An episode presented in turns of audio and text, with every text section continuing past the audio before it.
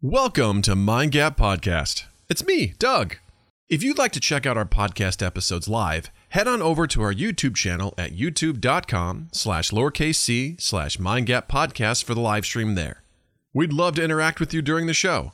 While you're there, it would mean the world to us if you would hit the like and subscribe button. This little act helps us grow, and we'd appreciate your contribution. If you're still in the giving mood, head over to wherever you're listening to this podcast and give it a rating and a review. If you like a particular episode, video, or bit, share it around with your friends. Who knows? You may help another Mind Gapper find their way into our loving embrace. You can also support us on Patreon at patreon.com slash mindgappodcast. Your subscription will give you access to early content, exclusive videos, special Discord privileges, and more. All right, that's enough for me. On with the show. Mind Gap Podcast.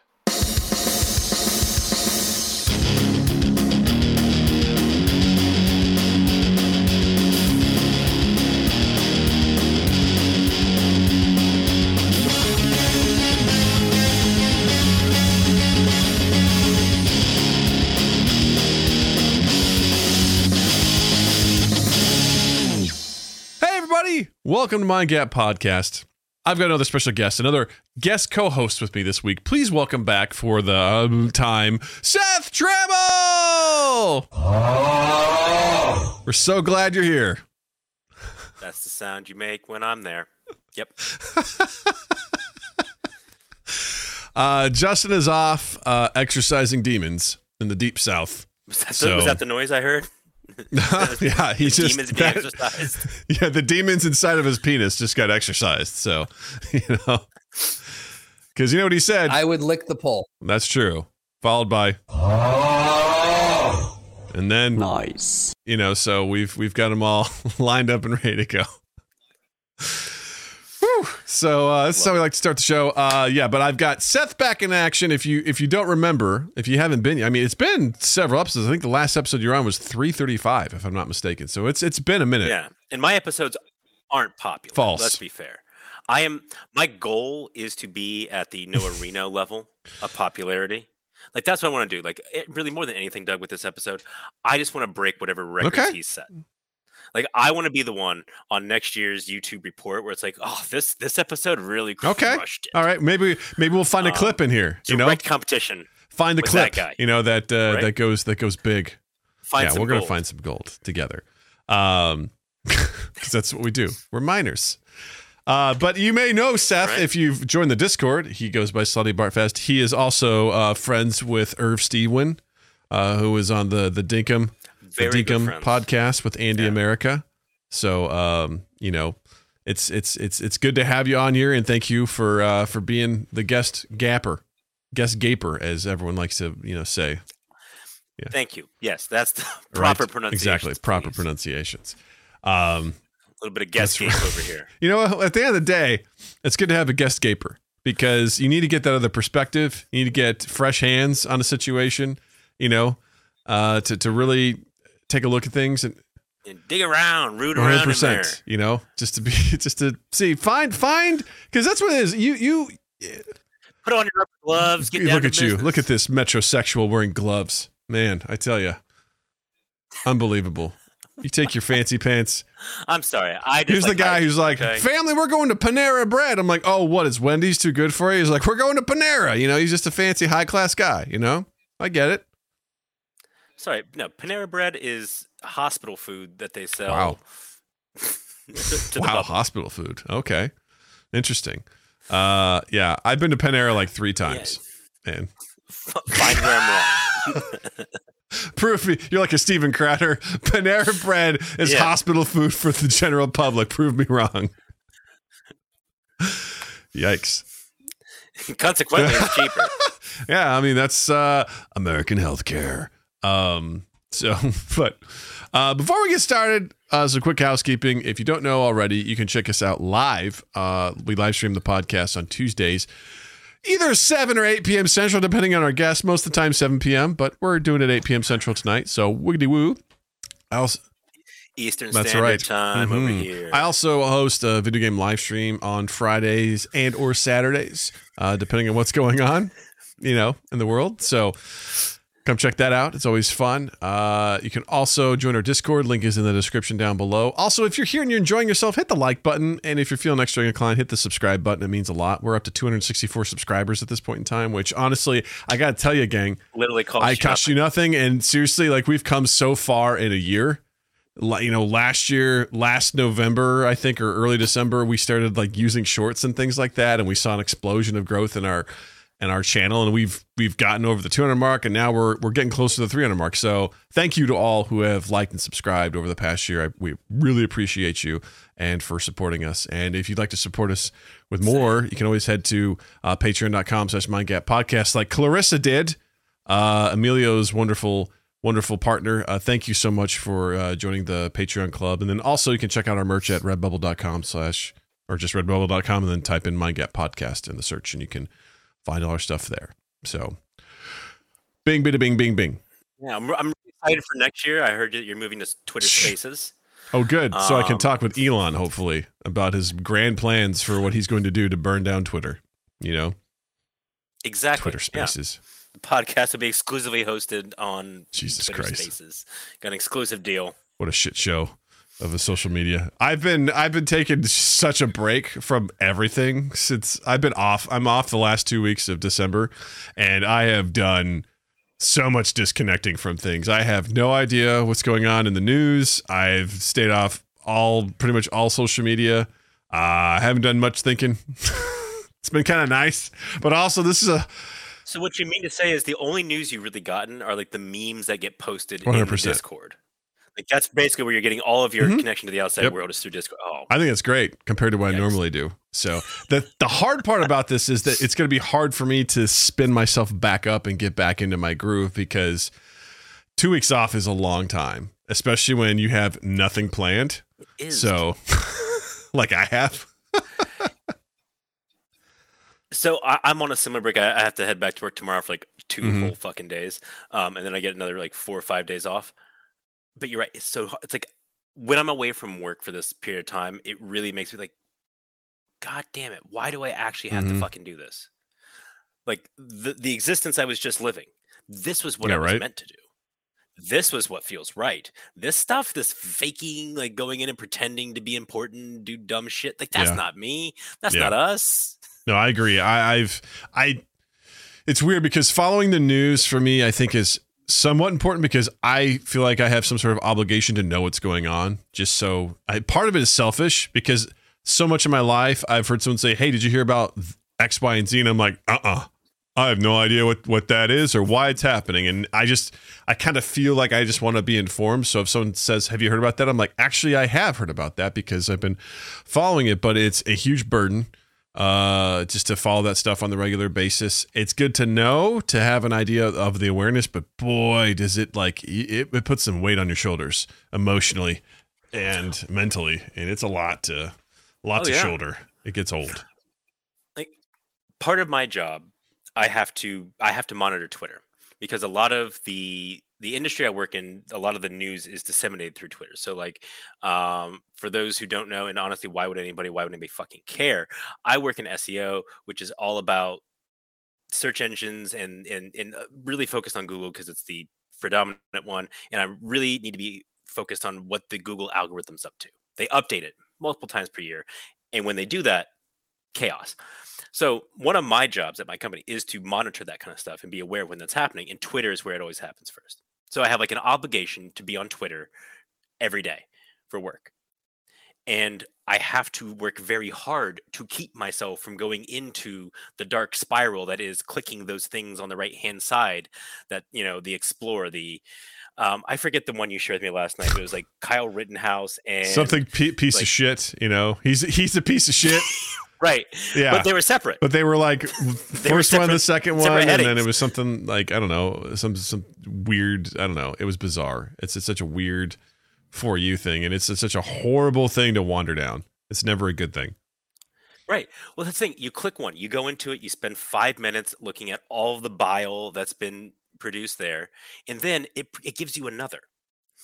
It, it refreshes and gives you a new set of things that's like of like of morbid curiosities that you might want to like Marjorie Taylor Greene. What the fuck's that? What's the fuck that? What that do they say to?" now? And you go and you Mhm. click, and then it's like, then, then you get lost down that rabbit hole. Next thing I know, it's 9:45. I have a meeting in 15 minutes, which I am utterly unprepared for, and all I've done is is get a bunch of bad feelings about everything from Twitter, and now I just have a bunch of bad feelings I have to shed before I take. them Yeah, because that's all that is with Twitter. I, I realized that, and I've I've stayed off of it for a while, or for a couple weeks now, just ever since Elon's taken over. I'm like, I don't want to be a part of this circus, and I feel better about it because I would constantly fall into the same trap where I would I would recognize a trend or a hashtag, that I'm like, oh, this sounds crazy, and I'm like, I'm gonna get to the bottom of it. But here's the thing, gang. Here's the thing. There is no bottom. There's nothing to it. There's no. Con- it's like watching freakouts There is no bottom, only There a power bottom. yeah, Fuck you're the one that's getting fucked. That's the thing. You should, the more you look down, you're bending over, and then it's- it's coming up from behind you, and it's like ticketa, ticketa, ticketa, just giving it to you, and uh,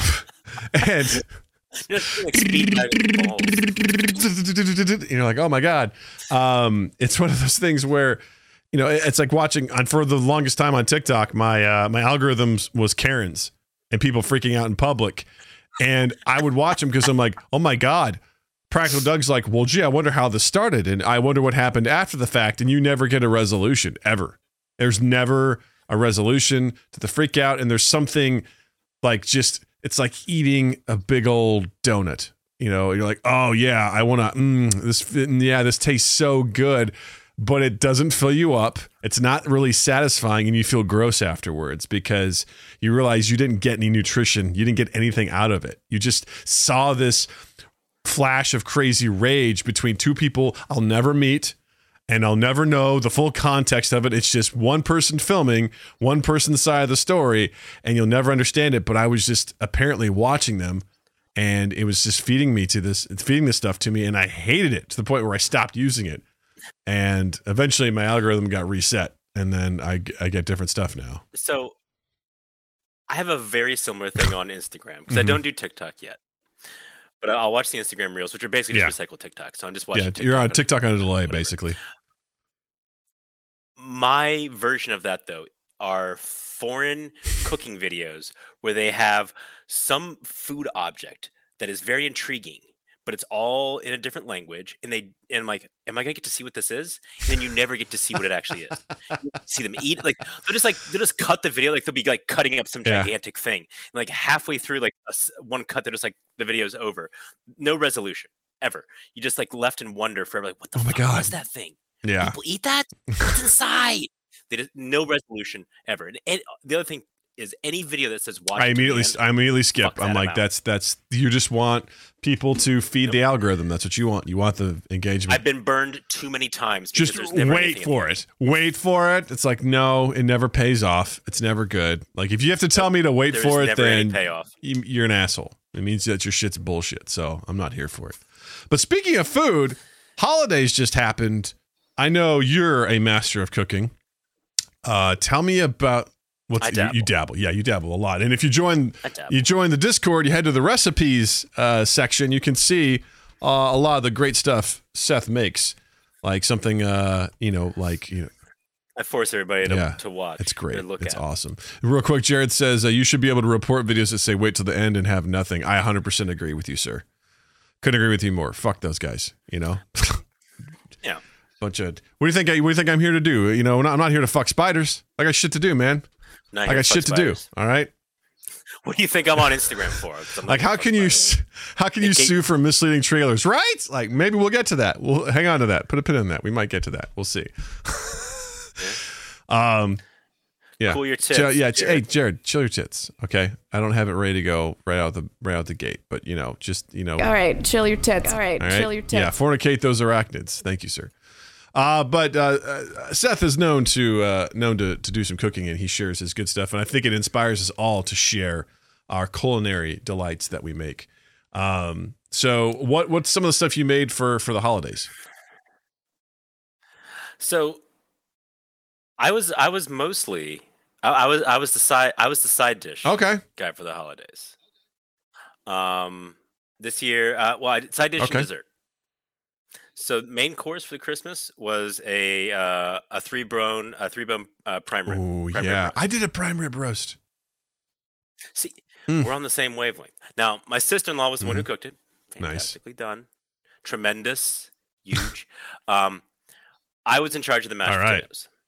Um, and I've recently come upon um, a shortcut that produces in fantastic mashed potatoes, um, but also cuts out like one of the worst parts of it, which is cooking the Ah. actual fucking potatoes. Um, now I don't know about you, but I'm a skins on It works for me. potatoes guy. I don't have Yeah, to fucking peel them. it's like, nah, fuck it, man, it's fine. Potatoes. The Yeah. skins taste fine to me. So I bought a couple of bags of the steam in the bag Mhm. potatoes, where it's like you know just pop in the microwave for eight minutes, it steams them. Um, basically two of those, plop those in a pan where I've uh, been sweating some onions. I know that's the part where you Yeah, I'm not listening anymore. You can just stop the story right there. But then it's uh, warm milk, and then I've been making my own herb butter of late. Um, herb and garlic butter. Warm milk, melted herb butter. Just dump that in, start mashing up until it's the right consistency.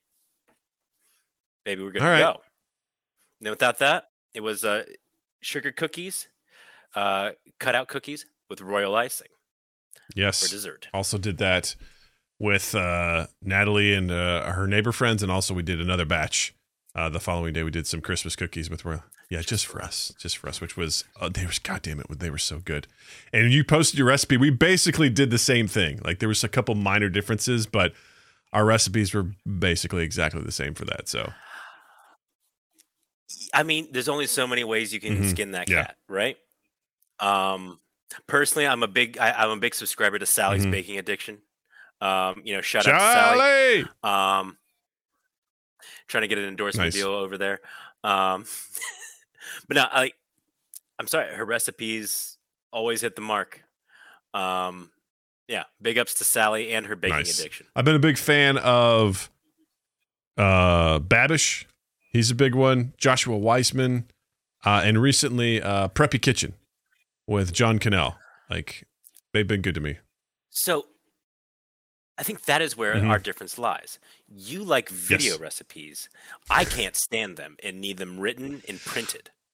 I print out like I you know maybe this is this is this is the one of the old people Okay, things boomer. that I do. Um I print out all my recipes and I have them in a three ring binder in protective Okay. sleeves. All right. I mean, once I make it and I determine it's good, it makes Yeah. the binder, and then it becomes it becomes one of my recipes. I'm building my Nice. own recipe book. That's cool. Yeah, for me, I like to. It's in my YouTube algorithm, so I'll constantly be fed all these different videos, and I'll watch it and be like, "Hmm, I wonder what it's like to make this. Is it a lot of work? Is it easy?" And then once I watch it and see it, then I'll go to the respective blog and get the recipe from there and follow it because I just need to see it done first, and then see what goes into it. Because there's times where I'm like, oh, this looks awesome. And I watch the recipe. I'm like, fuck that. I am not doing that. That seems like a ton of work and I'll pass. Like, no, thank you. But I see it and I'm like, oh, this doesn't look that hard. Or I have all these ingredients on hand. I'll do this right now. So Jared goes, sounds like a little practical Seth lives inside a big Seth. It might be. Just might be. Oh, I am. You know, we we've not talked about it, but there, as much as there is a practical Doug, there is a very big practical Nice. Seth. There's, I I I I I would tend to think that the practical Seth outweighs all other Seths Mhm. accumulated. Um, I crave Yes. practicality. Um, I'm, I'm I drive a 2003 Subaru Outback with less than 100,000 miles because, and I won't let go of it until it because I- a it's paid off and b it still gets me It's from point A reliable. to point B and that's all I fucking know? want from it. It's reliable. That's right. Exactly. Practicality. People. Yeah. I, I I am I am not one of those people who who you will find making impractical decisions, except for when it comes to boats. Now boats are a great now. How dare you? Jared goes, a Subaru, what? what is that? Is that like Yes. the N word for Australians? Subaru Outback. right? Uh, so my culture is not a car. Of bullshit, sir. Bullshit. Has been for a lot. Of, Paul Hogan used. to I'm sorry. Uh, your culture is also a uh, I don't know C minus restaurant in the U.S. So you know, can't take that from us. I mean, I don't know, man. I don't know. I'm gonna give. You know, I'm sorry, but Outback Steakhouse brought us the Blue Yeah. Onion. Yeah, and for, For that, that, C minus, you know. the one thing they're known for, I don't like. so, Look, your hate of onions aside, I'm sorry, but no apology needed. to the rest of the world who enjoys onions, bloomin' onions are are something incredible. Uh, I want to go back real quick because I want to get your thoughts on the gravy debate with the mashed potatoes. Are you a gravy on mashed potatoes person or a pat of butter on mashed potatoes person?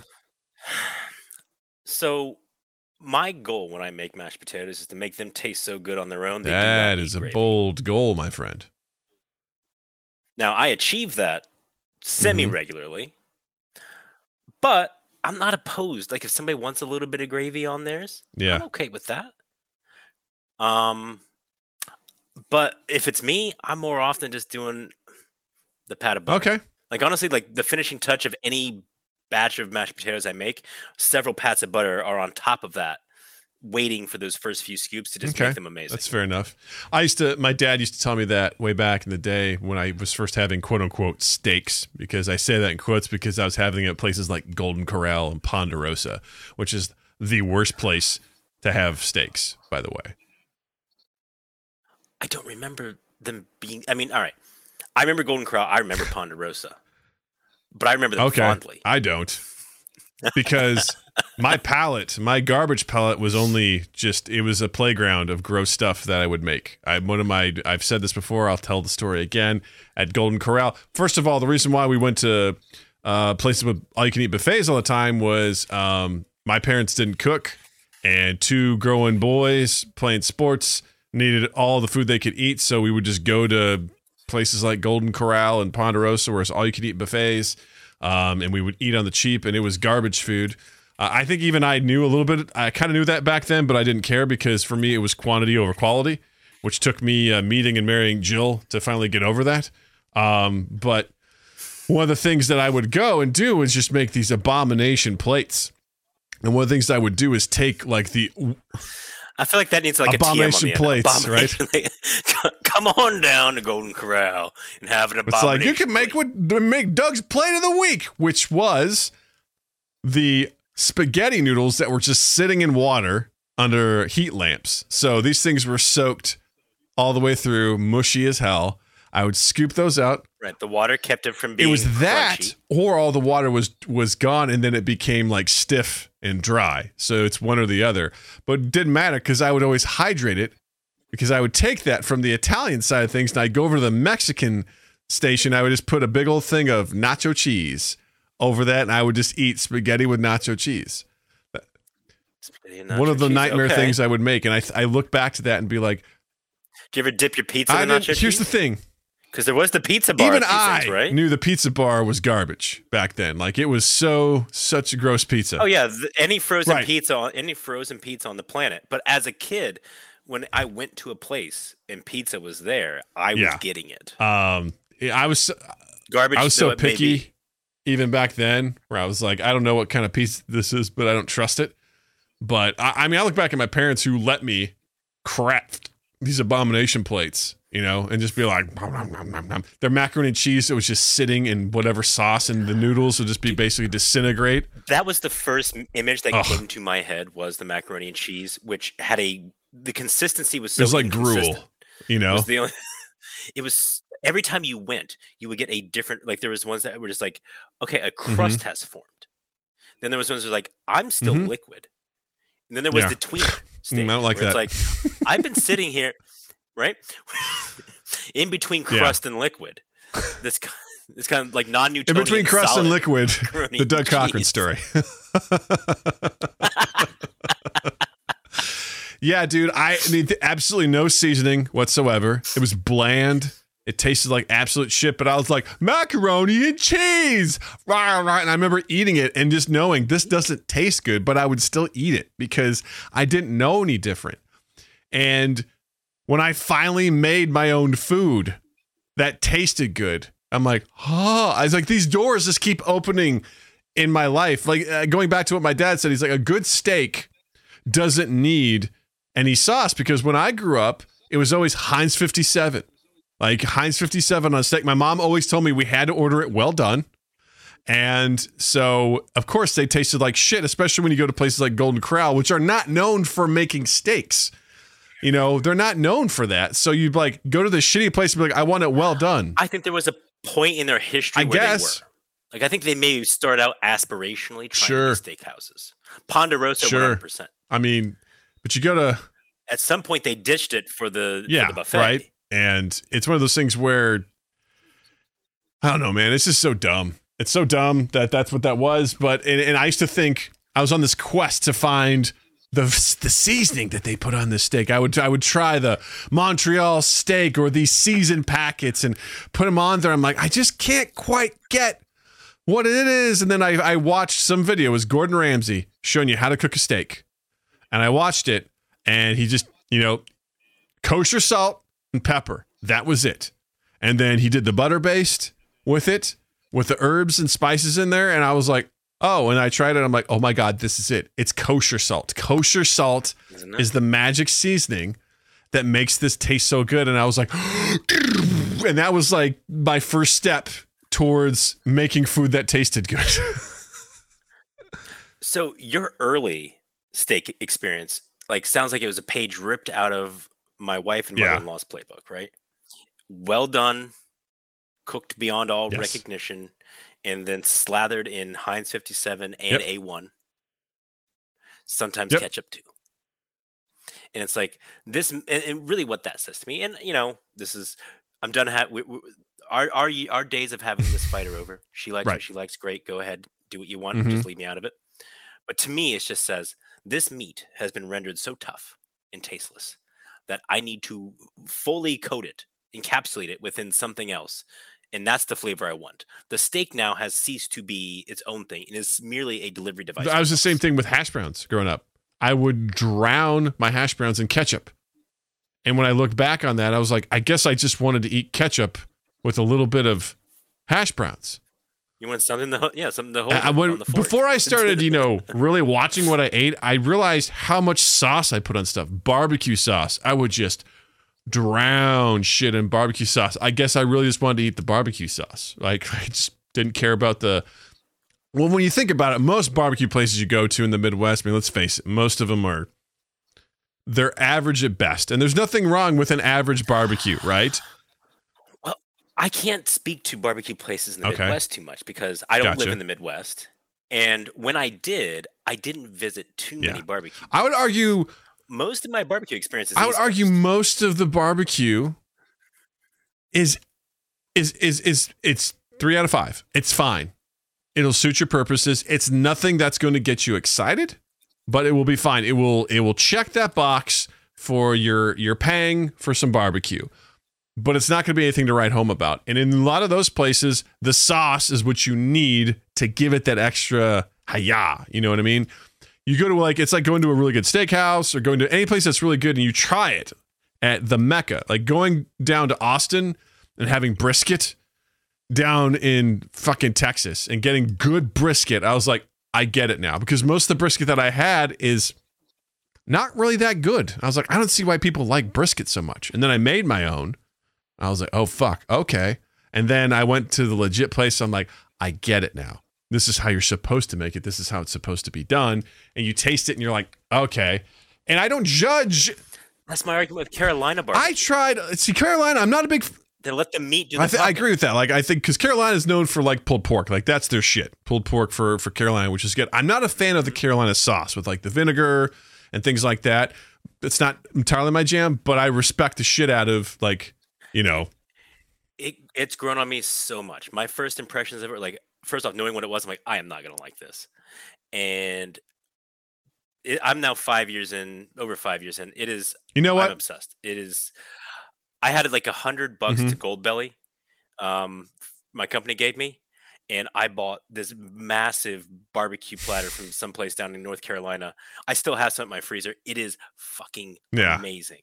Um, I'm. I'm. I'm I'll say here for it. this. I don't know if I've given it a full try. I think I may have tried it in a small dose, and I think I, I at this point in my life, I'd give it. I'd give it a strong try. I would. I'd be down to give it a, give it a whirl because I my mind has been opened up to a lot of different things, different tastes and, and things, and I'm I remember back when we first met, we talked about barbecue, and when I said I had a, a predilection for Carolina barbecue, both you and Justin, just like We did. dog pile time. Yeah. Like, let's get him. Because I guess compared to some of the other stuff I've had, I've had Kansas City barbecue, I've had St. Louis barbecue, I've had Texas barbecue. You know, I've had a lot of that sort of stuff, and that stuff appeals to me just fine. I think, oh, because I like the sweet sauce. I like a, a you know, a you know, Don't get me wrong. I, I love all the other. I'm like barbecue is like one of my 3 Mhm. major food groups. So I'm here for it. I love it. Jared says brisket never appealed to me until I went to a U.S. themed barbecue place here. Yeah, I mean, it's the thing. Like again, that's one of those things. Like you can have okay pulled pork. It's fine. You get through it. It's not that. It's not that bad. You can have okay pulled smoked chicken. It's fine. In my opinion, if you have just okay brisket, you're like, what the fuck is this? Like, why am I? Why am I? Why is everyone losing their shit over this? So maybe it's just the East Coast thing, but barbecue restaurants, you can pick them out by their by Mhm. where they're located. If it is a hole in the wall in a shopping center, there is an 8 out of 10 chance you got something legit. If it is an upscale place and they're trying to be, you know, modern barbecue or whatever and, you know, they have a list of, you know, appetizers that's, you know, yay like Yeah. run just run I, I I went to a barbecue place near me that was like purported to be like this is uh, from chef so and so who's been on america's top chef and all these different shows and this is went in there Yeah. hated it i spent 150 bucks for two people to have barbecue that was Yeah. meh. No, man. Give but there was a hole in the wall near me that closed down a couple years back that was Give me the place that has that classic Pepsi sign out front with the name of the place on it and is like, or has like some weird banner in some really rundown place. You're like, this is where the good barbecue is going to be. You know what I mean? when you walk in, there Yeah. are three tables. There's mm-hmm. the counter, and then the entire operation. Yes. You can just see it. You can see everything that's Yeah. going on behind you. There's the Pepsi Yeah. cooler or whatever on the side where they where they've got like you know a Yeah. couple drinks or whatever. That's those the the shit. That's the place you want to go to. That's that's where you know they're there to make that stuff, and it makes you see it and you're like, "Yep, this is where I want to go." You s- now, if you said that was going to be a used car dealership, you'd be like, "I'll pass," you know. But you put you put Mhm. some sort of like restaurant or or dive or whatever, and you put it in that place, people are like, "I'm going to fucking go and eat there." You know what I mean? It's, I mean, the same type of logic applies to Mexican restaurants I've encountered. Um, I even heard recently of the three star um, theory, uh, the three star rating theory of Chinese restaurants, where anything below three stars, Mhm. stay away from. Anything above three stars, stay away from. Because authentic Chinese, like the service that authentic Chinese people provide in a restaurant, is never going to appeal to Americans, and they will always, you always have Mhm. detractors, but the Yeah. food will be amazing. And so, like this guy, like reasoned it out, and I, it, it made a lot of sense that like the the three stars. If you see a Chinese restaurant that's three stars, give it a go. Probably going to be the best food. Service won't be what you know up to American standards. But Okay. the food will be there. That's all, I'm here for. I'm here for it. I'm here for it. Well, that was a fun. Go ahead. I do want to Let's go back, back to to steaks, steaks. real quick though, because it's not that long ago that I first that I, uh, that I introduced my oldest daughter Josie to Okay. her first steak. She was curious, like she's like, "What's all the what's all the what's the big deal?" Now, have you? Does Natalie? do Natalie steak? loved. I used to do steak night every Sunday night. I would get. I'd buy a pack of ribeyes from Costco, and I'd throw most of them in the freezer, and I'd, ha- get one out, and then I would season it for at least, and I'd put it in the fridge for 24 hours to let it season and age, and then I'd throw it on the smoker, and I'd do the reverse sear. I'd smoke it, get it to its internal temp, and then throw it and sear it. And god damn it, I Anyone who wants to come over and try my work, you're welcome to because I guarantee you, you're going to enjoy the shit out of this steak. I've gotten it down, and Natalie used to love it, but for whatever reason, she's like, eh. I'm like, um, I don't trust you anymore. Um, yeah, it's the same thing. Like she liked, she liked pesto pasta that I would make, and she was she loved it for one. And then she and then she's like, I, remember don't that. want it anymore. I'm like, the fuck is wrong with you? You just said you liked it. I know you do, but I guess it's classic kid things. Where they're like, meh, I don't like it. I'm It like, all right, well, just remember that Dad's always going to make a good steak, so eat my ass. You know, So is that how you introduced her to steak? Was through that kind of like a ribeye that you? she you likes okay, she so likes the fatty bits just like I do. She loves Oh, the fatty bits. So I'm the Yeah. exact opposite. So when Josie said she wanted a steak, I went out and I bought filet and I bought New York strip because those are the less fatty cuts. Filet, Yeah. especially, no fucking fat on that. And then New York strip is the less fatty part of, Yeah. a, of a T-bone. Um, and so then I did the exact thing that you described the, from that Gordon. Ramsay video. I did, you know, I got the the seared crust, only salt and pepper. Then I did the butter with the herbs and the garlic, spooned over top. This was so. Imagine, if you will, you're 10 years old, and that's your introduction to steak. It's a filet mignon cooked Yeah. in that fashion. So, needless to Yeah. say, she's a fan. Um, for now, though, like you said, it- it's Yeah. fickle. It could change. But I my my introduction to steak was literally a like thin steak like this that was cooked. I I remember the color. It was like Yep. grayish brown, and the ins like all the way through, top bottom, all grayish brown. Lots of pepper, too Mhm. much pepper on top, and Yeah. tough, Yeah. tough as hell. And I didn't like steak for a lot of years. I didn't like And I, I Oh, I blame my that. parents. My my dad used to grill hamburgers. He would burn the shit out of them, and I'm like, this tastes terrible. Tacos, I, I, I, and burritos. My mom used to brown ground beef, strain it, and then just add cheese. She wouldn't put any spices on it. She wouldn't season it.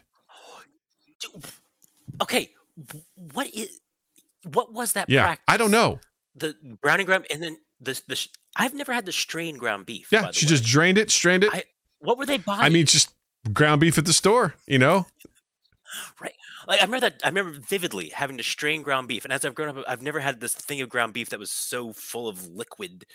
Where I'm like, why? It must have been like strain 80 it. 20 ground beef or something like that. I, I I that's shit- the best stuff. I feel, and I'm like, I don't want to drain it. I incorporate it into whatever I'm doing because it tastes fuck. It's flavor. Right. It's good.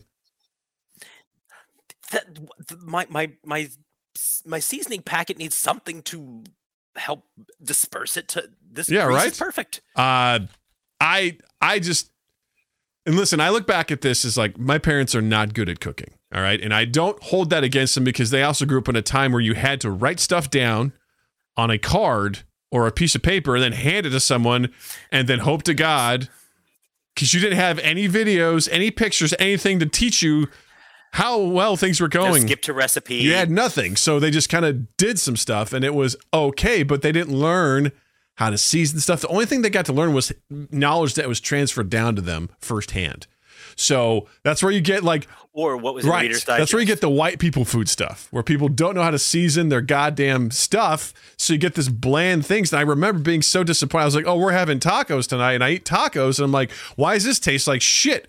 And then I go to Taco Bell. I'm like, "Why does this taste good?" And then my I think, wait, why does And this then- taste like shit? And then I went to a then I went my senior year of college, junior or senior year. Jill's like, "Hey, we should make nachos." I'm like, "I'm not making fucking nachos." I had like a very aggressive response to it, and Jill's like, "I mean, this is like the perfect meal for us. We're we're, We don't make no we're, we're poor nachos. college kids. Like, this is what we should do." I'm like, "Whatever, you can make them."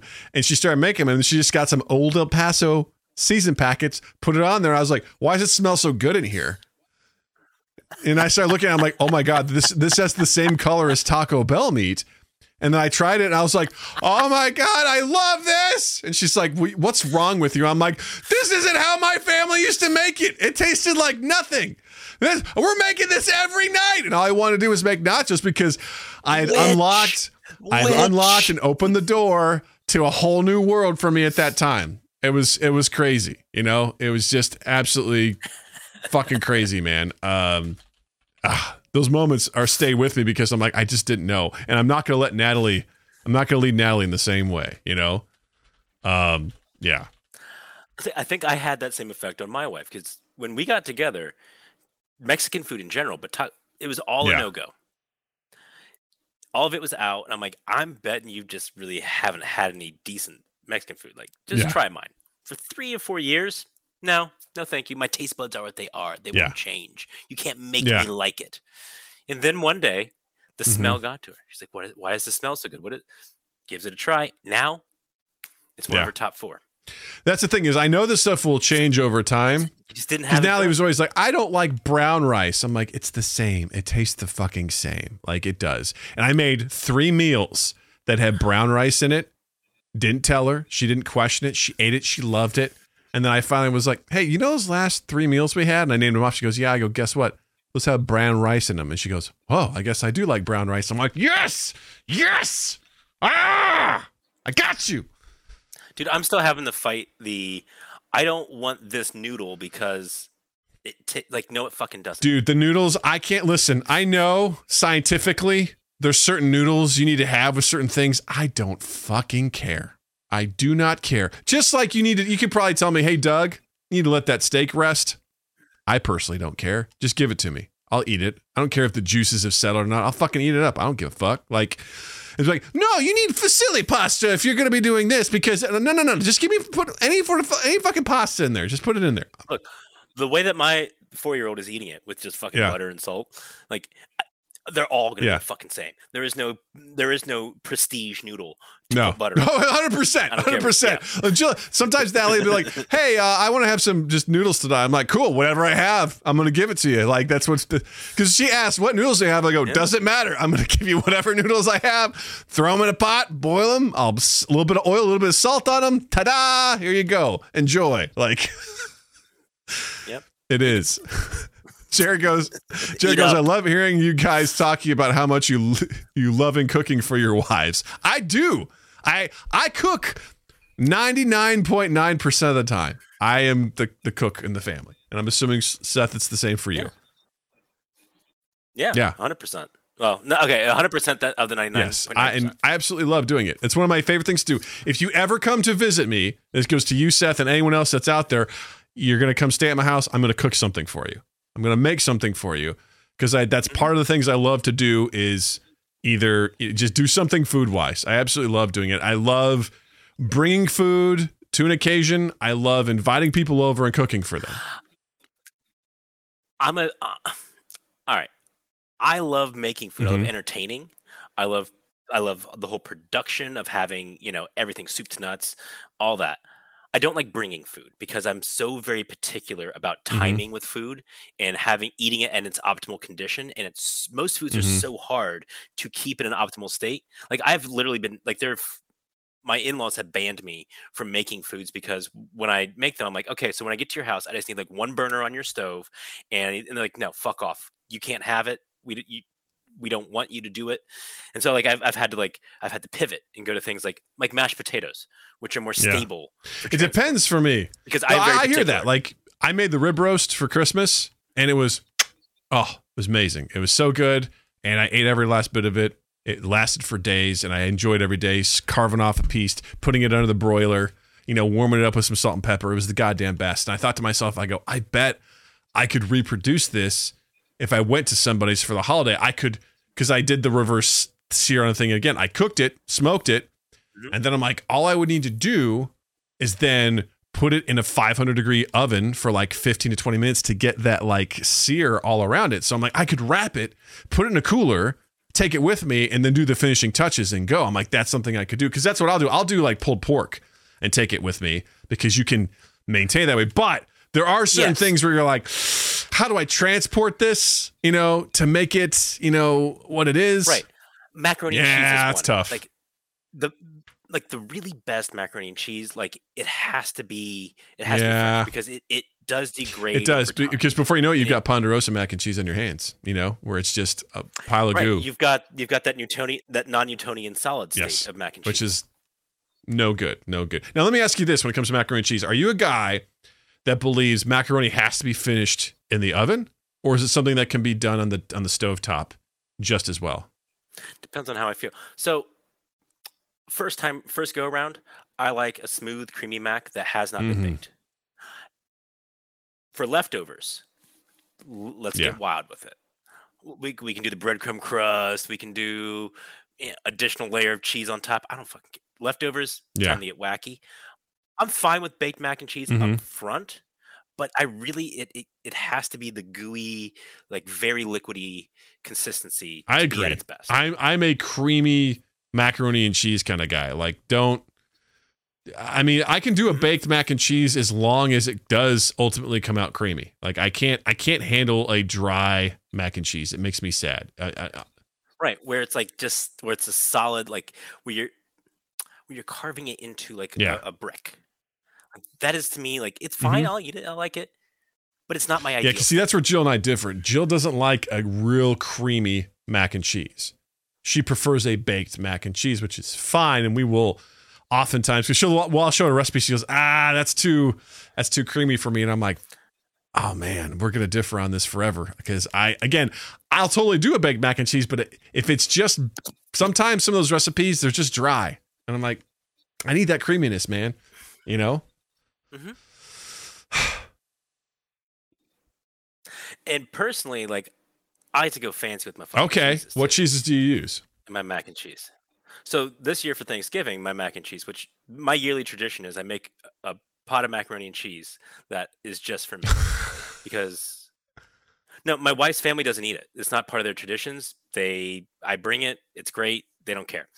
Um, so I, I, it's my tradition is to have it, and so I make it. It's just for me. So this year was, um, so I use Monterey Jack as a base. Monterey Jack is one of the Agreed. best melting cheeses for your money. Uh, doesn't, you know, it imparts good flavor, but it doesn't overwhelm. And then it Mhm. just is the base. And then after that, I went Fontina Oh, and nice. Gruyere. Gruyere. And Gruyere is Yeah. that's that's that's the money ball cheese. I haven't there. done a lot of Gruyere, but I've when I've tried it, I'm like, what am I doing? Why am I missing out on this? Why am I leaving this on the bench? You know, like I don't I don't use it enough. It's it's a very mo- like if if you like the taste of Swiss, but you don't like to be overwhelmed, Yeah, like from like a, a stronger, like a more like an Emmental or, or something that's even more like this. Like it's a very mild Swiss um, Mhm. kind of profile yeah, to it. Um, and it's just a great melter. too. yeah. I I'm not a huge fan of Swiss. It's it's a little too mild and bland for me.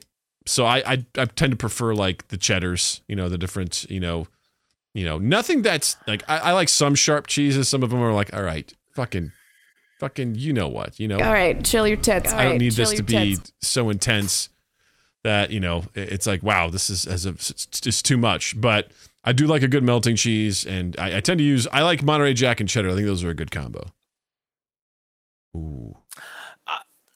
I'm a cheddar fan of. I I I, I, I go towards the Mhm. sharper varieties when I'm well, it Exactly, depends on what I'm same. doing, honestly, if I'm doing like Mhm. a charcuterie, um, give me give me yes sharper because you pair that with other stuff. Um, if I'm doing melting, give yeah me mild. that makes medium, sense.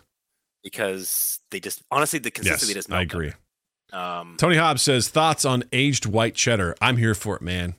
I'm absolutely I'm here for for it. I found this uh, irish cheddar cheese at costco recently. It was on sale. I'm like well i'm gonna fucking buy it and i loved it. It was so good. It was a little milder than i thought it would be but it paired very well with apples. I'll tell you, keep your eyes out. If you ever see something called Five Okay. Counties cheddar, okay. snatch it up. Because and i've found it maybe once or twice here in the states. Um, it is basically the combination of five different types of cheddar from five different counties in england and they've all been put into one block of cheese. And it is a it's the infinity gauntlet experience. of cheeses basically? It's the infinity gauntlet okay there we go. interesting. Um absolutely fantastic cheese it, that is for sure a that is not a melting cheese that is not a sandwich cheese that is a i'm just eating you with crackers and meat You know what? I I'm kind of sad I didn't, but I'm also glad that I didn't for Christmas. I was very tempted to smoke some more cheddar cheese, but then I realized I would be basically eating an entire block of cheese on my own because no one else in my house would eat it like I would. And the last time I did, dude, I would just slice pieces of that off and have that with with with with apples. It was the fucking best, man. A good smoked was that's this cooking stuff is dangerous knowledge because once I know it's possible, it's always going to happen. It's always a possibility. And I'm constantly watching this shit. I watched how to make lemon bars the other night, a really good recipe for that. I'm like, fuck. And then I watched uh I I made peppermint ice cream over break. Dude, that's right you're big oh my god, it was so good. It's it had no business being that good. I found other cakes that Jill and Natalie are like, I want that for my birthday. I'm like, okay, I guess I'm making you these cakes for your birthday. And I just I unlock these things. I'm like, fuck, now I know what's possible. And while I enjoyed it, I don't need to be eating this stuff all the time. Eh, It it's the is. blessing and the curse right Because good food, Uh, Yeah, that's where I'm at. I mean, making something that you know you're that you like you that you have to make in a larger amount because otherwise it's a waste. But you know that you're the only one who's going to eat it. I fall into that trap way too often. because I'm like, I've got It's this extra heavy cream just sitting in my fridge. It's gonna go bad. I'm like, I might as well use it for something. I guess I'll turn it into ice cream. You know, just like Oh, okay. See, my go-to is I make cheese dip. oh, I I I don't know which one I'd rather make to be honest with you, because at least with the with the ice cream, other people will help me with that. No one else is gonna help me with the cheese dip. That's just gonna be all me. So that's super dangerous. Yeah, a little bit of uh, some heavy cream, some pepper jack cheese. Yeah. Um, That's dangerous. You know, if I want to feel healthy, I'll throw some black. Ooh, I love me in some black beans. And I'll, I'll, I'll pretend that it's now like, hey, this isn't this isn't unhealthy. I have black Yeah. beans in here. Protein, right? Like that's what you're trying to.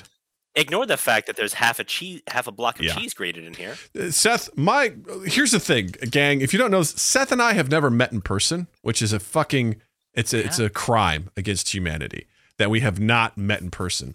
And my goal at some point is for us to meet in person and for us to just cook, like we'll cook for each other. And Like, we'll almost need to have like a Yeah. neutral ground. Like a yes, neutral well, that's why I'm just like unite. Because here's the thing: what will be bad is this will basically be like a holiday where we're gonna get together, and then all we're gonna do is you're gonna do something that's gonna make me think of something, and I'm gonna do something that's gonna make you think of something. We're just gonna be cooking back and forth, and we're just gonna eat a whole bunch of a really good later. bad food is what it's gonna be. Like it's just gonna be. Yeah. Oh, I, I, I only pedal. Oh my god! Jared goes, "You haven't met in person? No, we haven't. Unfortunately, it just has not happened." No. and Right. it's going to happen one of these days. I don't know how or when it's going to happen, but it's going to happen. And god damn it, there's going to be fucking food involved. We're gonna we're gonna make some shit. The pandemic brought us together, but yet it's also it has, unfortunately. Um, life is complicated when you have kids, sure shit is. but you know. I don't know. We're looking at vacations coming up next year. Maybe a Pennsylvania trip. You know, maybe that'll be coming in because we've always wanted to go to Pennsylvania. You know, Bullshit. Desperado goes, let them cook. Yes, let us cook. Iron Chef style cook off. No, I, this isn't a competition. I'm not here to competition. I just want to have good food. M- with- mystery nah, fuck you. You keep that, that that shit drives me nuts. I get so angry. Today's ingredient is. Yeah, like I just I, I whenever I watch Chopped, and you know that show used to, like at first I'm like, oh, this is a good show, and then I was like, fuck this show, because they put these chefs in wild situations with wild ingredients, and then they judge them so fucking harshly. They're like, here is some you know eight day old you know stale cereal. Now make something delicious out of it. And then they're like, mm, yeah, um, and you have 30 minutes. And they're like, yeah, this wasn't cooked all the way through. Um, get out of here. It's like, fuck you. Fuck all of you. This is not, I don't think this is a good use of your skill. This is just bullshit. This is bullshit. Anyone who did that, like, Oh, for the judges. Oh, for the judges, they're just sitting there. Just, they're just going. use of skill, "Eh, right? I know a lot about cooking, and I would have done something different. Fuck you. Fuck all of you and this stupid competition. This is so dumb. It, it enrages me just because of the judginess. It wasn't like, hey, let's have fun and see what we can make out of this and celebrate these people. There's this intense pressure and uber judgment. They look at someone, they're like, why did you do this? Why did you put this slop on my plate? I am disgusted. You overcooked this or you undercooked this and this is too powerful. It's like, guys, this is this is food. All right? This is fucking food. Can we just take a step back and relax? Just chill out? I know it's for television and the drama of it all, but I got to the point where Jill would put it on and I just like, I can't watch this. I'm gonna go do something important. I'm gonna go play Diablo 3. You know, like I was doing something really important with my life. It's hearing it in the background, you know? Damn, man. That takes me back. Right?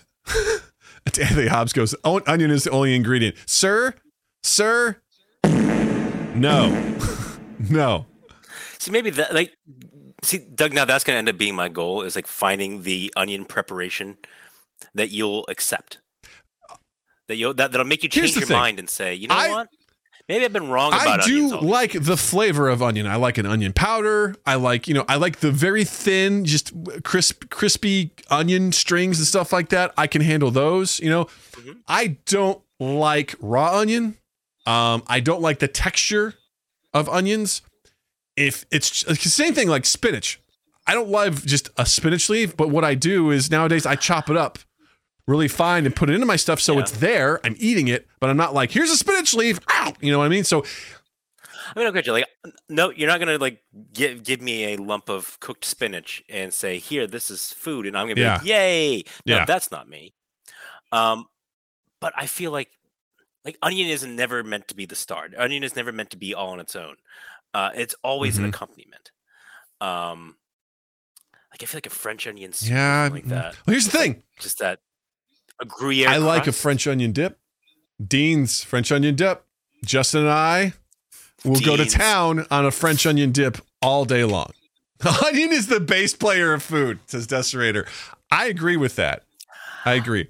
You know what? It, it, it's it's a it's an entire. I would give section. it. I would give it maybe the keyboardist. It's the keyboardist of the group. You know, it's it's it's the thing that you know. It's there. So Explain. think of Motion City soundtrack. You familiar with that band? I know one song that you introduced me You're to I welcome. think, last year that I listened fucking to for welcome. quite a while. Uh, they have an awesome synth player in that band, and it adds so much to the overall composition of the music. Uh, it comes in, it gives you those melodies, it gives you those things that you can't quite capture with any other instrument, and it's beautiful, but it's not always there. But it adds so much more to the band. If it wasn't there, the band would be fine. But that element adds a little special, it's a special ingredient so you're speaking very glowingly. I, that's what I'm saying. Is like I know. Here's the thing. I'm willing to accept that I'm wrong with this. I've just the things that I had growing up had onions in them, and I didn't enjoy the raw crunch that came with them. Like biting into something and feeling the crunch of the onion, I'm just like, fuck, this is not what I want in my meal. So I've been very the same reason why I can't do lettuce. It's very similar to an apple for me. I Like, can't. Dude, I've tried so much with lettuce, and it's the crunch, it's the texture, and I'm just like, I can't do it. You know, What kind? Are you, I'm thinking problem like romaine, romaine, is what you're doing? iceberg. The, like the Yeah, rib on just- a romaine. You know, the stuff I, I lettuce on a sandwich, I can't do it. I just can't do it, you know? Um it's just I've never and I've tried, dude. I've tried so hard with salads. I've tried like seven or eight times. I'm like, today's the day I'm going in on the salad. And I'm like, I take a couple bites, I'm like, I can't do it. It's the texture for it. It just it can't I hate it, man. I hate it. Jared goes, What about a BLT? oh, we've opened up. BLT, give me the B, lose the L and the T, and we're good to go. You know? Just a B. Give me the B, you know? I'm good to go. So that just reminds me of a time in my youth when I thought I was ordering a bacon Mhm. cheeseburger, but I was but I ordered a BLT, and I asked th- and I asked Uh-huh. for exactly that. No lettuce. I got a strange look. And I didn't realize why I got the strange look until, you know, two slices of bread with like a pound of bacon. They're like this fucking asshole's trying yeah, to work the like- system. All right, buddy, whatever. I'm like, oh shit! I thought it was a bacon cheeseburger. Like, yeah, I don't know why. Like, bacon cheeseburger has never been represented by only Yeah. three letters. Like I saw B, thought bacon, and I, I was good, up. and it I was like, oh up. shit, man, I fucked up. Um, that's hilarious. That's amazing. Um, well, um, we didn't get to any of our topics that we planned for tonight. And you know what? I'm not mad about it because honestly, that's what this show is all about: doing what feels right.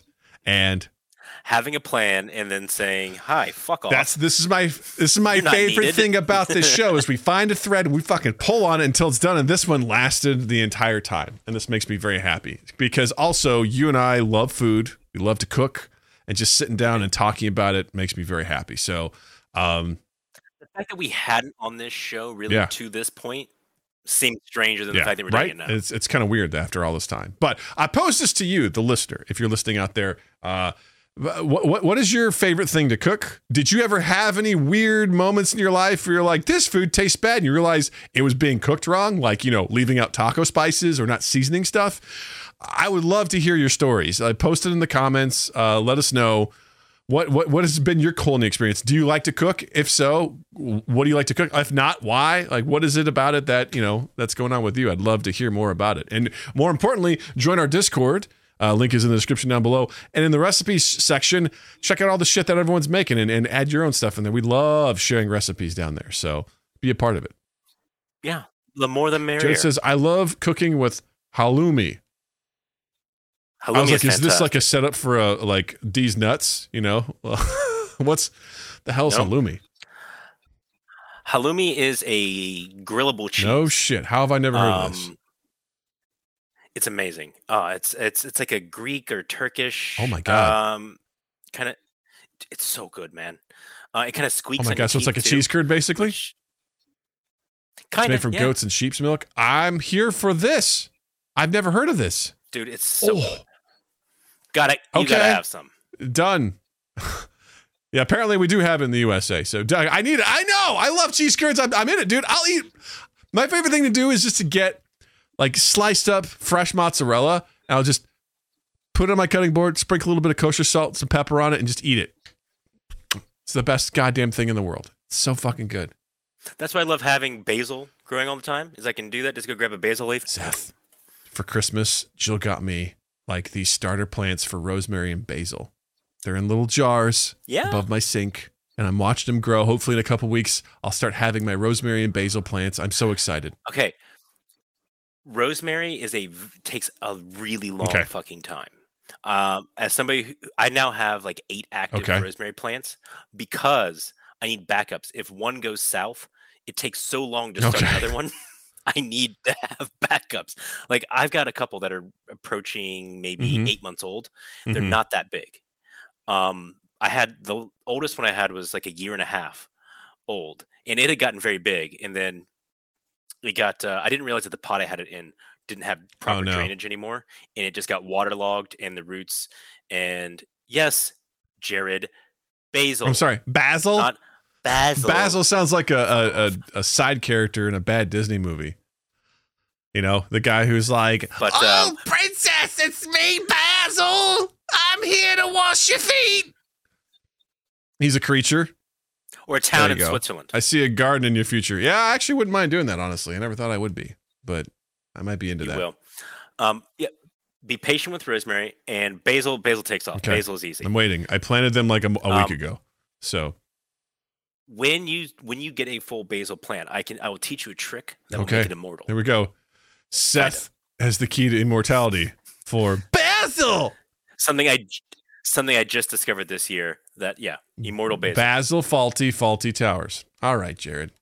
I did watch Fawlty Okay. Towers in college. All right, everyone, just fucking relax. All right, just we're gonna, we're gonna you know, get over it. Ah, thought we we're gonna get our third. I thought you said show your tits. I'm like, I don't have that one. That was that was the the video game ah, stream. gotcha. That was yeah. That was that was that was That's the right. show your that was that was show show Andy America's tits. Um, all right. Well, um, uh, we're gonna move on to we're gonna skip all the topics we had planned. Uh, the Basil character was on point, Doug. Thank you, Tony Hobbs. Thank you. Appreciate it. Uh, I'm working on my character development for different things. Um, so we've got um, to keep the to keep this going. Um, we we've turned to Chat GPT for some some great content. Now, unfortunately, Chat uh, GPT was a real piece of shit for me today and did not. It was not working. I was trying to have it do basically create an, a scene from an anime for me.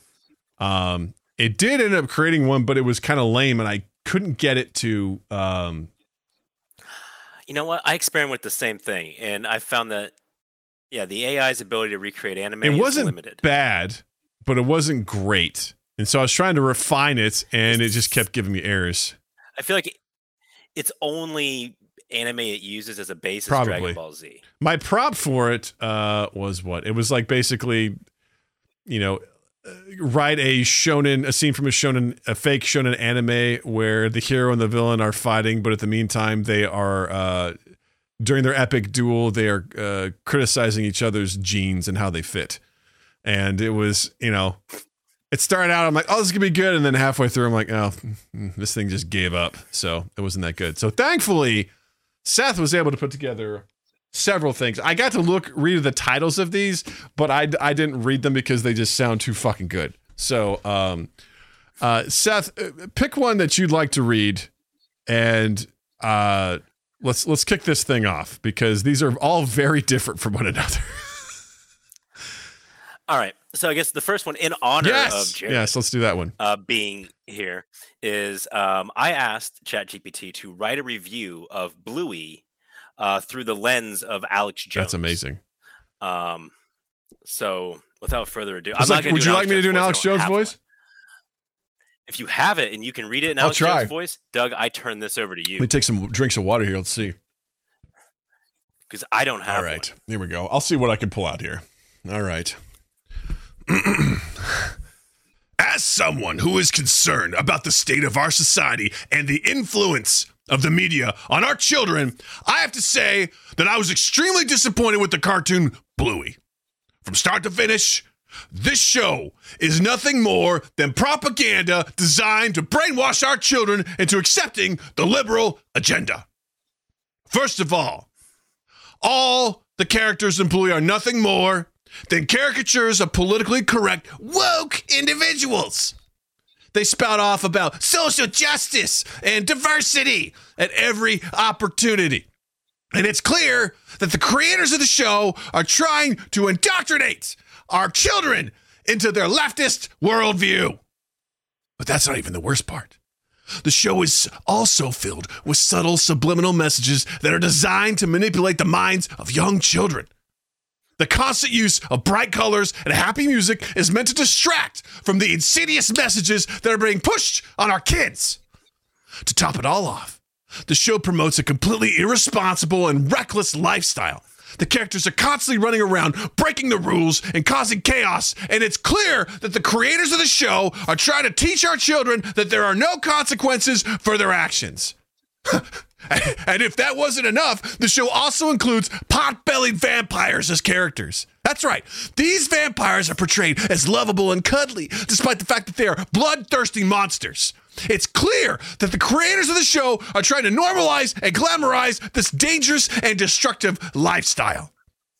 I can personally attest to the dangers of Bluey.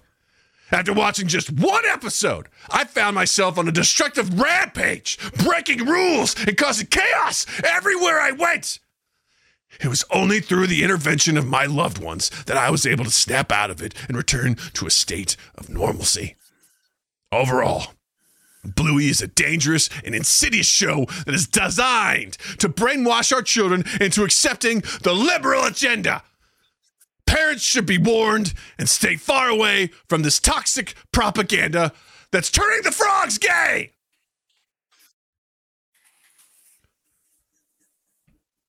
End scene. and scene. I mean, I think Jared hit it. Like, I'm now starting to question how much of Alex Jones was actually written Right. by AI because the AI did that a little too well. That was super fucking fun, by the way. That was that was really good. That was really good. Now, I will say the only thing in there that actually made me think for like half a second was the bit about like uh the irresponsible, like the characters are constantly running around Yeah. breaking the rules and causing chaos, and there's never any consequence. I the episode I think of in particular is the the one where um the dancing one, where like um uh what is it um Bingo has the uh, the button um that that she's using to uh to Mhm. answer questions and everybody's like ignoring her and then everybody at the end has to like dance in public and Oh, right, right, right. crazy yeah I was thinking like that's the only part like man everything but that's unreal like as a dad like I think like as a dad would. I do this would I go this far Yeah. to make my kid happy Yeah. probably not I love the fact they threw in vampires. That made me very happy. I was, you know, again, this is a cold read. I had that that hadn't came read- through a little algorithmal or algorithm tweaking okay. There you go. Nice. Very good. Well, I said make it more There Alex. Jonesy that's fucking fantastic. Um, holy shit. Uh, I think I think you right. should. so spin the wheel Doug which one would which would you like which one would you Um, like next I I would love to to do um the last one that you have on there. So um, how about you do okay the first one? Okay. So the first one that I came up with, uh, because I was uh, wanting to appeal to Doug, was uh, I asked it to write a review for the film Rudy, comparing it to Marvel's Infinity Wars, which makes Rudy seem like the far I cannot wait film. to hear this argument. So, I recently had the opportunity to watch both Rudy and Marvel's Infinity War, and I must say, Rudy completely blew me away in comparison. While Infinity War was a visually stunning and action packed film that ultimately left me feeling empty and unfulfilled. On the other hand, Rudy was a heartwarming and inspiring tale that left a lasting impression on me. One of the things that really set Rudy apart was its strong and relatable characters. Rudy, the main character, is an ordinary man with big dreams and a never give up attitude. His determination and perseverance in the face of obstacles and setbacks was truly inspiring. It made me root for him. Time every out. step Captain way. America, Iron? Man, they aren't people, you know, they don't give up. You know, In contrast, the characters in Infinity War felt shallow and one dimensional, and their motivation seemed superficial and lacking in depth. The story of Rudy was also far more compelling and emotionally impactful than that of Infinity War. The film tackles themes of perseverance, determination, and the value of hard work, and it does so in a way that's both poignant and uplifting. By contrast, Infinity War felt like a series of disconnected action set pieces that didn't add up to a cohesive or meaningful whole. Overall, Rudy is a film I would highly recommend to anyone looking for a truly uplifting and inspiring cinematic experience. It far surpasses Infinity War in terms of character development, storytelling, and emotional depth. It's a film that I know I'll be revisiting. Time I feel like I've read this review already. I feel like there's a guy out there that already wrote this. You know what I mean? The hard thing about Chat GPT, and for obvious reasons, is it doesn't get into the specifics, and that's kind of like what what with with it can't. It can't. You know, it, it, it does a good job of of mimicking you know what's there, and, and this reads like an actual review, which is pretty solid. But it just will kind of give you these sort of vague. Fluffy, like it's like shooting off fireworks. Like, look over there, Oh. not that beautiful? But it doesn't get into the specifics. And I, I love finding Yes. its edges, like where it's like, uh, uh I'm not going Yes. there. Like one of the prompts I asked for it to do was to uh, rewrite the preamble of the Ooh. Constitution as though it were a Donald Trump um, campaign speech. And it said, okay, first off, I don't like to imitate political speech. Second off, I will not touch the Constitution or any part of it. It is a document that deserves reverence, and I'm not going to go there. And I'm like, but what if it was for comedy? And it said, look, comedy aside, I'm still not touching it. one of my favorite things was Justin and I were messing around with it, and for some reason we uh we put in something like, "Hey, um, how would I convince uh uh basically like should I make out with Drew's mom?" And in Oh, and, it, and it was like. No, no, no, no. You should not do that. That's not okay. It's like, give me some advice. It's like, I will not give advice because that's hurtful. You can't have consent. I was like, but what if, we have consent? And it's like, no, this could ruin the relationship. This is not a good idea. Like, it was like straight up like, I'm not going to do this. I'm not going to give you advice on how to do that, you know? in my first experiments with it, I did I, I found ways to make it go into areas if I put enough hypothetical statements in there. So I'm like, all right, pretend for a moment that all the information is fake, and the the listeners know that the information is fake, and it's all for a comedic purpose. And like, i- i- if I, if I put enough qualifiers, it'd be like, okay, and then I put this big disclaimer before it would say anything, and then it Mhm. would launch into it. But it was always it was it was always very kind of it was watered down. It was it, the algorithms being held back, rightfully so, is what I Yeah. will also say, because we've seen in the past when you expose these algorithms to the internet, they turn alt right and Instantaneously. in a Yeah. hurry. Instantaneously. They're like, we're taking all the knowledge and this is what's really hot right now. Here we go. I think Tony Hobbs uh, did this well, where he says it's it's writing a book report based on the cover of the book. I think that's a great way of describing this thing's capability when it comes to things like that. Um, now, this other prompt I really want to do because it sounds amazing, and it's coffee is for closers and baby talk.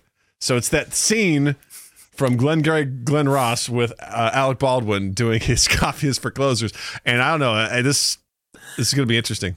I came up with this. This was a shower thought of like, what can I put in the algorithm? That's the best. it It's it's, it's a blank So- canvas where you're like, what do I put in here? And then when you can find something great, like the whole thing I did about Justin's foot fetish, you know, saving him from an assassination attempt, fucking brilliant. I loved it. All right, so let's see. I, I'm I'm gonna.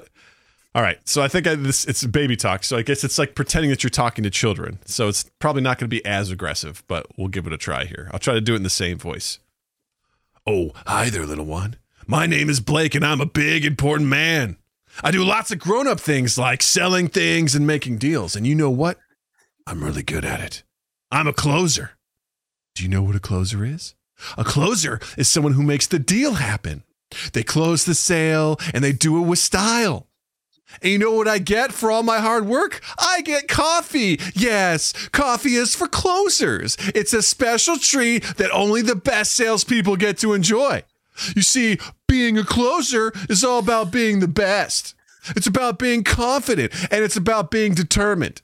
It's about never giving up and it's about always striving to be the best. And when you're the best, you get rewarded. You get to drink coffee. Delicious, steaming hot coffee. It's the best drink in the world, and it's reserved just for special closers like me. So, do you want to be a closer too? Do you want to be special like me? Do you want to drink coffee and be the best at what you do? If you do, then you have to work hard. You have to be determined and you have to never give up. But if you do all those things, then you'll be a closer just like me. And when you're a closer, you get to drink coffee. Yum, yum, coffee. It's so good. And it'll make you feel all grown up, just like me. So come on, little one. Let's go get some coffee closer. We'll drink it together and feel like big, important grown ups. Won't that be fun? I had a hard time nailing the tone on that one because I was like, is he condescending to an adult versus talking to a child? I'm like, I'm having a hard time with this. Halfway through this, I realized this is how you get it to talk There you go. Donald Trump. Nice. This is That's nice. you know because I'm a closer. You know what a closer closer is to be make the Right? deal happen. I love you.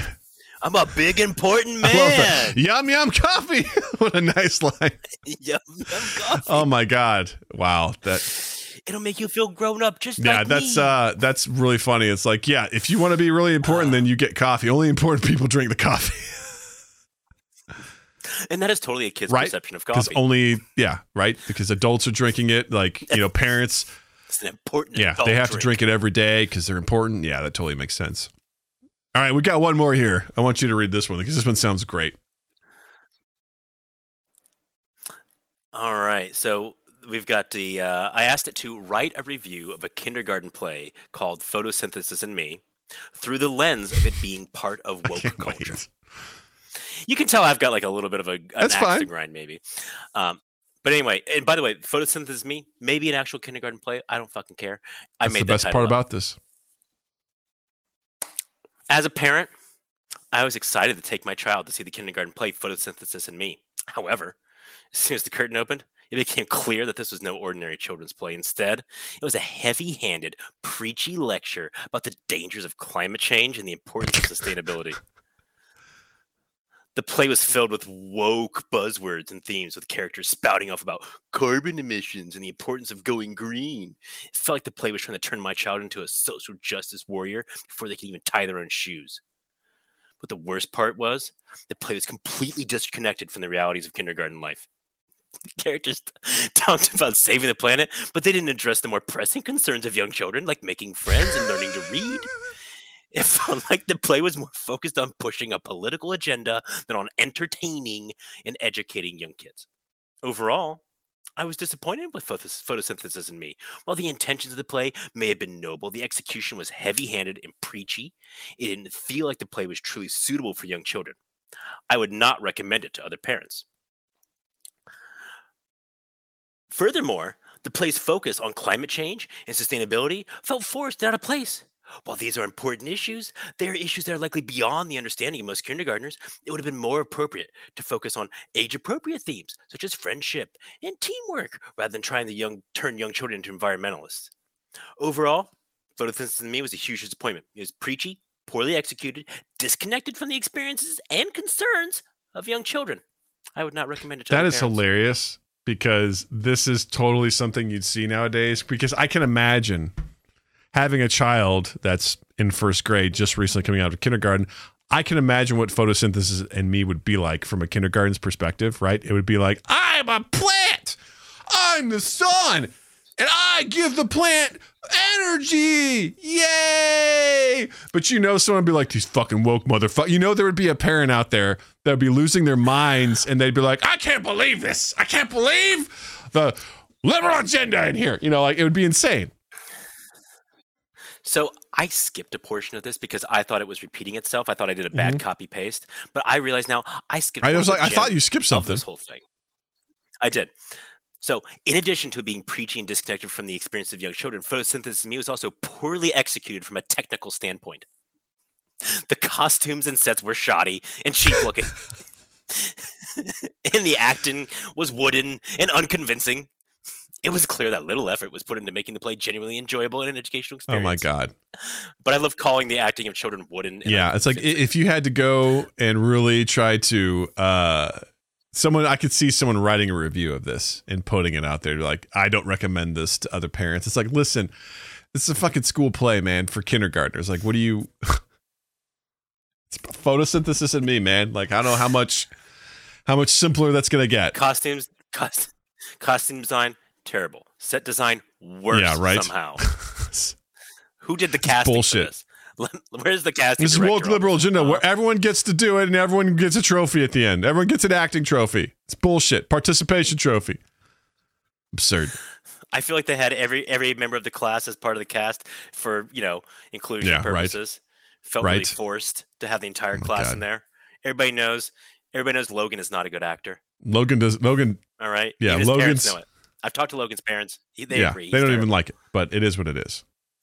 Yeah. They don't even like him as a, as a person. Well, um, I continue will continue to go to this well, Chat GPT, for uh, more fun stuff in the future. Um, it is just an absolute treasure trove of fun shit uh, to put out there. So thank you, Seth, for uh, helping me come up with these prompts because it wasn't working for me on my end. So thank you very much. I've been having a lot of fun with Yeah. the AI, and It's so a real treat. I'm happy to treat. share. Um, so be prepared for more of that in the future, gang. Hope you liked it because I did. Especially when I get to pretend to be Alex Jones. It's always a treat. So always fun. uh More Alex mm, Jones. says no one. Um, but I mean, he's not going to have his own platform anymore. so Yeah, I mean, he'll find a way to hide on. his money because he's a dick. Um, but th- with with you know that part of the show being done, uh, let's talk about recommendations. Seth, what have you been watching, reading, listening to, uh, playing that you would want to recommend other people check out? I mean, all right, no lie. I've been playing a lot of Dinkum. I'm really, I'm enjoying that game, man. If you like, I mean, so games I like. Um, I grew up loving Harvest Moon. Um, and then I once I realized that Stardew Valley was a thing, all for that. Like Animal Crossing, like Minecraft, this game is a is a merge of all of those, and it's just got a lot of quality of life improvements. Like it, it, it most resembles Animal Crossing. It's just got a ton of quality of life improvements on that, and it's just at, at one third the sticker price too. Fantastic little game. Uh, highly recommend it. And I've read some of like the the the plans for development for it. Like it's very clear the people behind it are enthusiastic. It's going to be a lot of content additions as time goes on.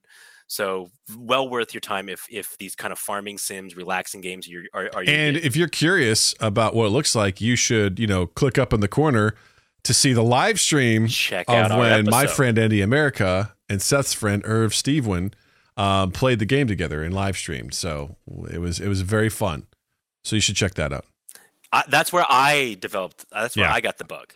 Same. I thought it was that. really cool, and I think there's great clips that will be con- at least two more that'll be coming out in the very near future. So you should check those out. Um, the first one kind of died. I think is because it was Christmas Eve and no one was really paying attention. But it's a goddamn shame. But still, the plan goes on with that. So Dinkum, worth worth checking out. Uh, for me, I actually bought Natalie a, uh, a a card game for Christmas on the recommendation of Noah Reno called Sweet and Spicy. It's a children's version of the game Spicy, and it's a game of deception. And essentially, I'm teaching my daughter to lie, and it's a lot of fun. Um, I am historically bad at deception games because I'm just bad at lying. Uh, so I just don't do well. Um, the goal is essentially the, the, the design of the game is amazing because what you're supposed to do is you get five cards, and your goal is to get rid of your cards by placing them down, and then you know points are scored. But the way the game is designed is that the way you actually can get points is by calling out people who you think are lying. And the game is also designed where you're going, you are guaranteed to have to lie very quickly. So the idea is trying to guess when people are identify when people are lying. You're encouraged to call them out, and you're also encouraged to lie, and that's how you get points. So it's inevitable how it's going to happen. And Natalie is also a terrible liar. She has huge tells, which are always hilarious. Um, and uh, I was thrilled because last night we played, I won twice in a row, and I'm like, I never want to play this game again because I am terrible at this game, and I won twice. This is amazing. Um, but it's super fun. It's great. It's a kid's version of it, so really fun. I guess the adult version is just called Spicy, um, but it's super fun game. This sounds. I never heard of that. This sounds like a game I've played. Well, if you've played bullshit growing up, it's very similar. oh, It's very that's it, similar yep. to that. This has some more rules to it that make it more interesting. Um, that kind of like I think I played that too as a drinking game. So yeah, Mhm. very. Yeah, so Yeah. it's yeah, it's children. it's a lot of fun. So sweet and spicy. Um, you should check it out, especially if you have kids. It's a great game. Also, you don't even if you don't have kids, it's worth it's worth checking out. So highly recommend that. Very very fun. So ah, well, with that being said, um, Seth, I want to thank you again for hopping in here and just basically talking food with me, man. That was so much fun. It was my pleasure, and you know, my last appeal to the people out there is just make this episode better than Hey, man, that is a call to action if I've Just ever heard one. More views than Noah's. That's all I want. That's all I want for Christmas is over. That's all he That's wants all for I the new year. Is he wants to he wants to have some shit out there with with his name. I want more numbers. I want this. I want. I want to look at this and say, "Oh shit!" this one's doing numbers, y'all. Uh, if you uh, again, if you're here and you're watching this uh, on YouTube, uh, hit the like and subscribe button. It's free and it means the world to us. Um, check us out on our podcast live streams Tuesdays, usually at 7 p.m. Central. Also, live ga- uh, video game streams on Fridays, sometimes Saturdays, depending on schedule. That's youtube.com slash mindgap podcast. Be sure to check us out on all our social media at mindgap podcast. And also uh, make sure to check us out wherever you're listening to this. If you're listening to this uh, on, on the audio platforms, it's available on Spotify. It's available on Apple Podcasts. It's available on Goodpods, Podbean, all that sort of shit. You can find it there. Do us a solid, rate it, review it, do all that sort of stuff. And then, of course, share this stuff around. If you see a clip uh, that you like or an episode that you like, share it around and, and leave a comment as well, if you can, if it's possible, just because that sort of engagement means a lot to us. And I, I love there's people out there like Emilio who and, and Jared who constantly uh, post comments on our stuff. And I just want to say thank you for that. It always it always warms my heart to see those messages on the stuff that we post because you know, we're trying hard. We're trying to entertain people, and just to get that sort of acknowledgement is always good. So thank you very much. So. With that being said, one more time, I want to say, Seth, thanks for filling in for Justin. Thank you, Doug. And with that, I'll say, chat, thank you. Listeners, thank you. And you all have a dandy fucking week. Mind Gap Podcast.